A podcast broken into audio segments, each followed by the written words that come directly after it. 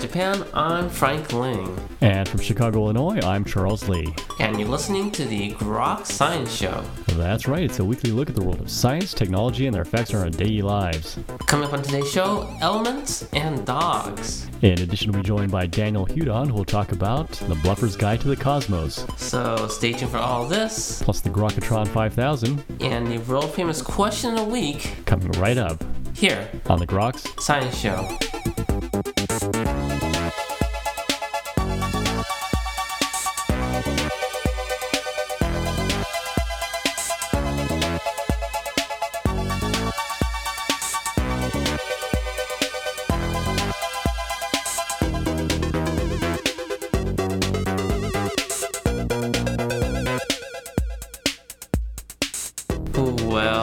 The program. I'm Frank Ling. And I guess that makes me Charles Lee. How you doing, Frank? Kind of old, actually.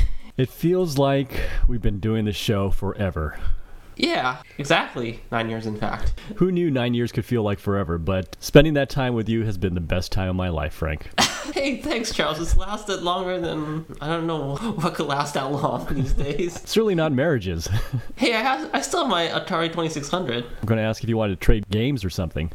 what? You got the Nintendo?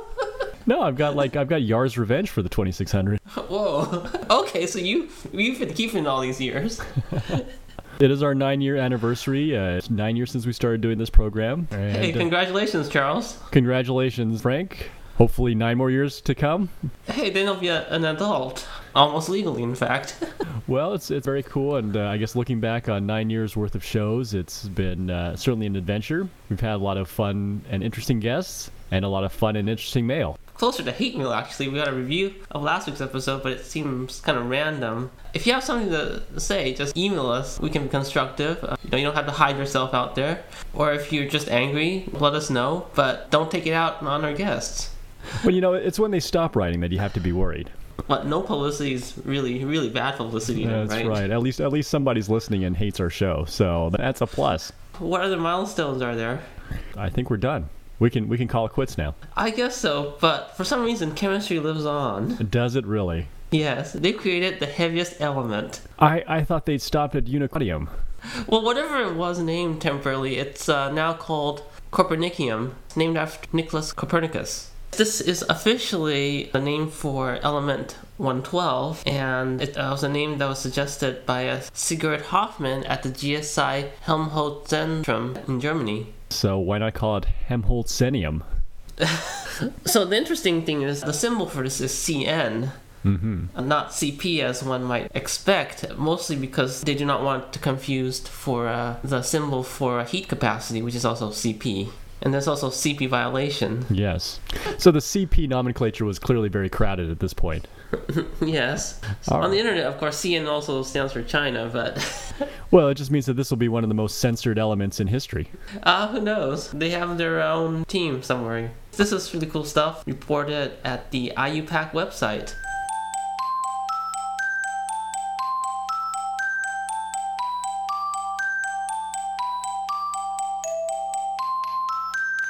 All right, so Frank, uh, do you like dogs?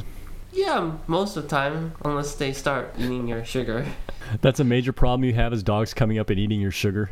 There's a dog where I was living, and he would come into the kitchen, trash the sugar, and uh, start eating it. He was just lonely. He wanted some company.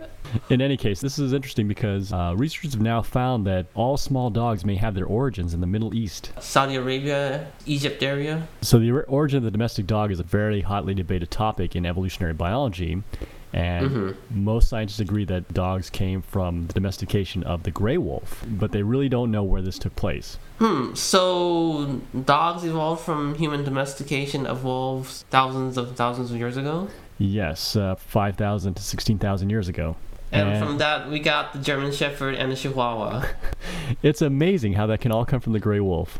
I, I don't get it. Well, uh, neither do a lot of evolutionary biologists, and that's been the question. team found that very small dogs all carry similar copies for a gene called insulin like growth factor 1, associated with gray wolves from the Middle East. Okay. So it just suggests hmm. that the small dogs that you find actually were domesticated in the Middle East, and perhaps the other dogs may have evolved shortly after that. But this was done under human influence.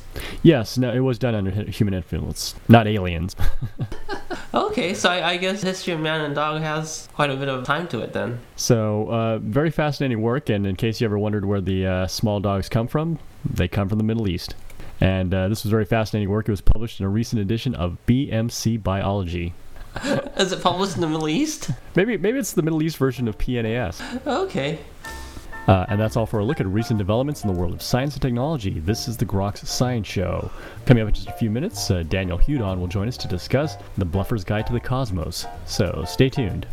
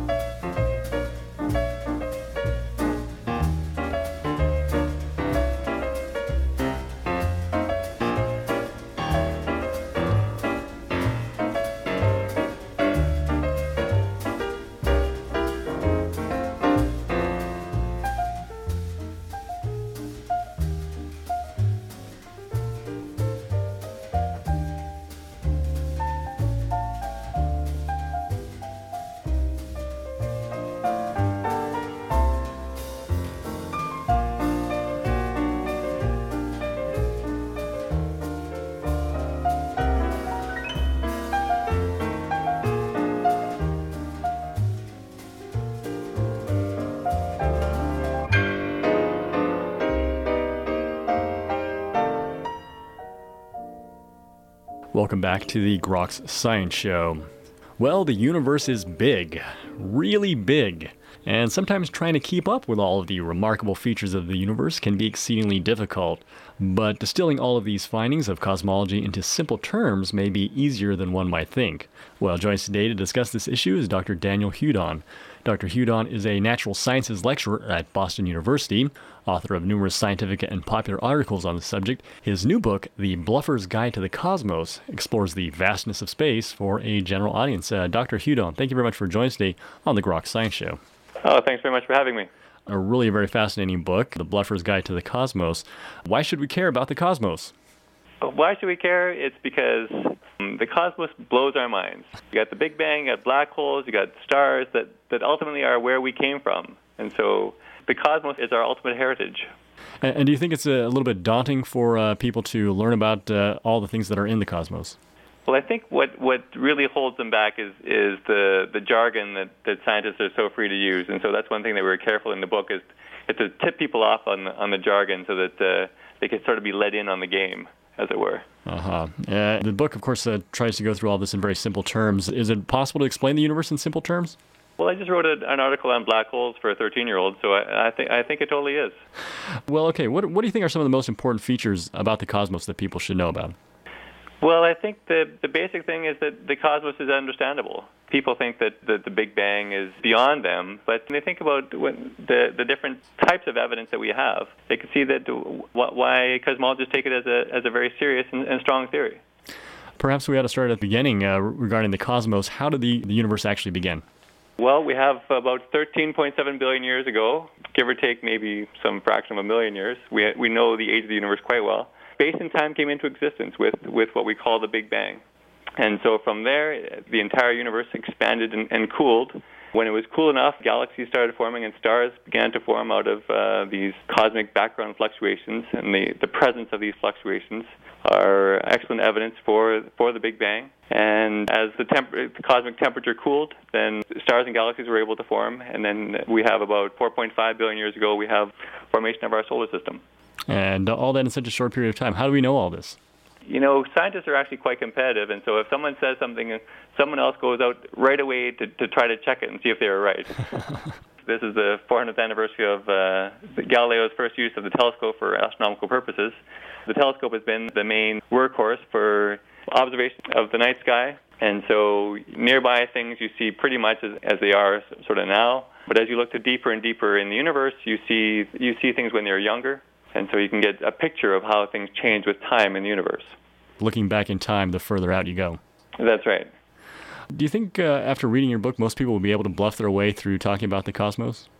It's really aimed as almost like a party game. You know, you, you read a couple of pages and then you, you think you read the section on black holes or something like that, and you just come up to up to speed on the terms like event horizon and singularity, and, and you just you know you just toss them out at, at at at a cocktail party. And so yeah, I think it's possible just to to, to sound a little bit smarter than than you, than you may have been before before reading those pages. Well, you have a lot of very interesting trivia questions, like uh, for example, how far away is space? Well, space is only an hour away by car if your car can drive straight upwards. So pretty close then. It's pretty darn close. That's right. Pile the kids in and uh, get going. that's right. That's right. It's it's closer than you think. you know, I've been I've been teaching at Boston University for the last several years now. So we're we're trying to when we teach our courses, we we want to get people to understand how we know what we know, and we don't we don't just go for the the top 10 hits, as it were. So I have a I have trouble thinking of, you know, what's what's hot at the moment at, at any given time. But for the last 10, 11, 12 years now, we've been discovering planets around other stars. And with the launch of the Kepler satellite, we're we're within months or a year or two, uh, I think, of, of discovering Earth-sized planets. Uh, so I think that's we're really at, at an amazing time in our history. Well, well, the big thing uh, regarding planets in our own solar, solar system was, of course, Pluto being demoted to a dwarf planet. What was the rationale behind that? Well, kind of out there in this great big belt of objects called that are also known as Kuiper belt objects. And so, as other objects in that belt came to be discovered, some of them were found to be larger than Pluto. And so Pluto kind of was seen, began to be seen as a as a run-of-the-mill object out in this large belt. And so, why should it still hold its status as a planet when it was really behaving like a great big ice ball in, in this larger belt of other ice balls. Size that mattered. Well, the size and, and then its character. In the book, we joke that, that Pluto didn't, didn't keep his room clean. Other planets have, have pretty much swept, they have enough mass to sweep the space around them free of other debris, even though there are some objects that cross their paths. But Pluto's kind of out there in, in the middle of this great big belt of, of other objects, and it just happened to be discovered in 1949 or so when people were excited about finding a ninth or tenth planet. Uh, do you find people are more fascinated by the more exotic elements of cosmos, for example, black holes and quasars and dark matter? Oh, always. I gave a talk to some grade eights not too long ago, and, and black holes. All the questions were about black holes. So, so they're they're the the collapsed star children, as we say, of of, of astronomy. and what is it you think most people should know about black holes and uh, how they form and what they do? Well, they're not giant vacuum cleaners that go around sucking up everything in their way. that's one. That's one point I also wanted to make. I had to fight with the editor to, to, to keep that out of the book. The most important thing is that massive stars that are much more massive than the sun could become black holes. If your star is about 10 or 15 times more massive than the sun is, then it could collapse and become a black hole. And it would be difficult to find this black hole because if it's by itself, space is so curved that even its light cannot escape from it. And so we rely on hoping to find them in, in double star systems where one is orbiting around another, and maybe there's material that's falling into the black hole and heated up to such enormous energies that it, it radiates X rays. What about this so called dark matter? What's the evidence for it, and what's it going to do to the universe? There's dark matter, and then there's this other thing that was discovered about 10 years ago or so called dark energy. And I make the joke in the book that every time I refer to dark energy, I call it the mysterious dark energy because we have no idea what it is. And so every reference for dark energy always is pre- preceded by the word mysterious. Dark matter is it could be run of the mill stuff, it could be faded stars, and could be small failed planets. But dark energy could have something to do with the, the very fabric of space itself. Distant galaxies seem to be receding away from us faster than they should be. So the expansion of the universe is actually accelerating. And so, what could possibly be driving this acceleration? We're calling it this mysterious dark energy, but uh, has some ideas about it, but still would like to know much more about it. Mm-hmm. Sort of brings up the, the general question of what is the ultimate fate of the universe, right? Indeed. So if dark energy is driving it, then we're, we are going to expand and expand and, until who knows when. And then that'll be it. Yeah, it'll be a, it'll be a cold, dark place. Do you try and take a specific type of approach when explaining complicated subjects to general audience? Well, one thing that was fun with the book was was to joke about it all and coach the reader along with these little jokes to say, you know, you know, you can understand some of this if we just this term in this place and and that term in that place. And by the way, here's a fun fact for you to, to slip under your under your hat there. And so just try to encourage the reader that was understandable and let them in on a few inside jokes to keep them reading along. Hmm. Well, one of the nice analogies that you use is relating planet size to sizes of fruits. Right. Got uh, if the Earth is is about the size of an apple, then uh, Neptune and Uranus are melons, and Jupiter would be a, a prize-winning Halloween pumpkin. what uh, color is the universe? Oh yes, the color of the universe. Uh, someone actually actually added up the light of a whole bunch of galaxies and found that the universe was actually sort of a beige, or in their paper they described it as, as cosmic latte colored. so it kind of goes well with anything. Kind of goes well with anything. That's right. An everyday universe. And are there certain types of stars that are hotter than others? There are stars that are hotter than others. The more, much more massive ones are also much hotter, and these are the blue stars. And stars that are less massive than the sun are, appear red in color, and they are cooler than the sun. Basically, your bathroom taps are mislabeled. We always have uh, red is hot and blue is cold, but it should be the other way around. Blue is hot, yeah. How long would it take travel across the uh, Milky Way galaxy? If you travel on light speed, it would take you something like 100,000 years to go from one end of the Milky Way to the other. Hmm. If you're a fan of, of World Cup soccer, you would miss something like 25,000 World Cup games. So pack a couple lunches then. You get, you're going to need a few lunches, that's right. um, I think a question that probably most people are interested in is the possibility of life on other planets. What's the status of uh, the search for extraterrestrial intelligence? We are looking. The, the search is confined mostly to finding Earth like planets and the score in 1996 or so was zero planets beyond our solar system, and now it's at something like 350 or so. And like I said earlier, we we don't have any Earth-like planets just yet, but we expect that announcement within the within the next couple of years. And it's going to be difficult to get a signal from one of these other Earth-like planets, but knowing that, that they're there will at least give us confidence that there's also possibility of life on these planets. Hmm. How do you think people's interest in the cosmos has changed in recent times? Do you think people are more interested in the cosmos of late?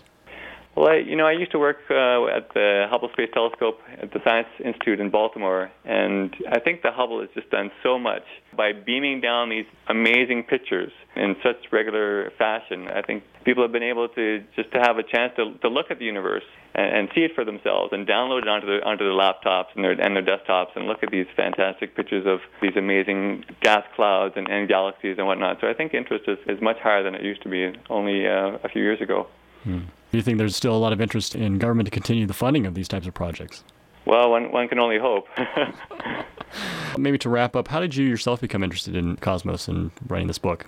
I was always interested in astronomy from the time I was a kid, and then when I went to university, I, I didn't really know what major in, and I just decided I didn't really know what an astronomer did for that matter. But when I had to declare my major, I decided uh, just to go for it. So did the bachelor's degree, and then ultimately went on and did the master's and PhD as well. Oh. Writing came upon much more recently, and I think it's it's partly just wanted to share what I've learned. And do you have any recommendations for getting more information uh, about the universe? Well, if they're interested in looking at the night sky, it's best to start with a pair of binoculars rather than a, than, than a telescope because a, a beginner's telescope can be hard to use. So everyday binoculars is a good way just to start familiarizing themselves with the night sky. Otherwise, the public library, you know, I, I go there all the time, and, and I see all kinds of great, great books that are quite accessible to, to you and me and the public for the latest astronomical discoveries. Do you have uh, one final thing that you'd like people to know about the cosmos? One of the factoids in the book is that there is at least one golf ball out there in, in orbit around the Earth, fired by a Russian cosmonaut. Do you know what brand it is? Never did find out the brand, no. All right, well, the, the, new book is called The Bluffer's Guide to the Cosmos, and uh, Dr. Hudon, I want to thank you very much for joining us today on the Groks Science Show. Thanks very much. And you were just listening to Daniel Hudon discussing the Bluffer's Guide to the Cosmos. This is the Groks Science Show. Coming up in just a few minutes, it's the Grokatron 5000 and the world famous Question of the Week. So stay tuned. When you wish upon a star, makes no difference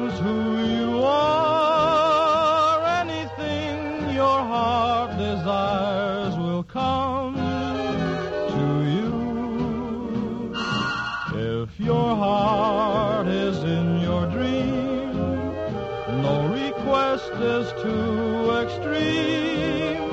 When you wish upon a star as dreamers do, fate is kind. She lives to those who love the sweet fulfillment of their secret longing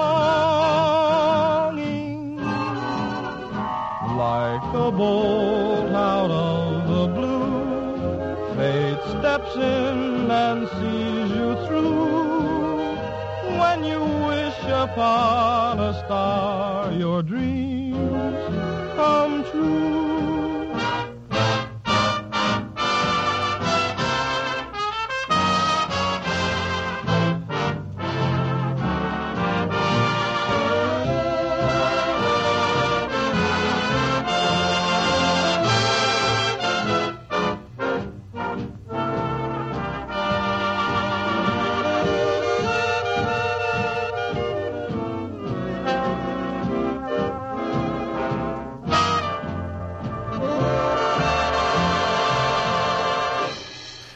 time to play the game, the Grokatron 5000. It is, of course, our supercomputer formerly known as Deep Blue. Today, the Grokatron 5000 has chosen the topic cosmic or microscopic.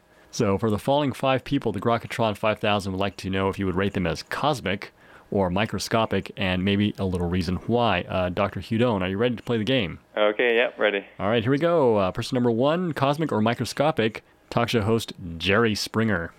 Oh my gosh, microscopic. Just doesn't matter. Uh, person number uh, two is the Fed chairman Ben Bernanke.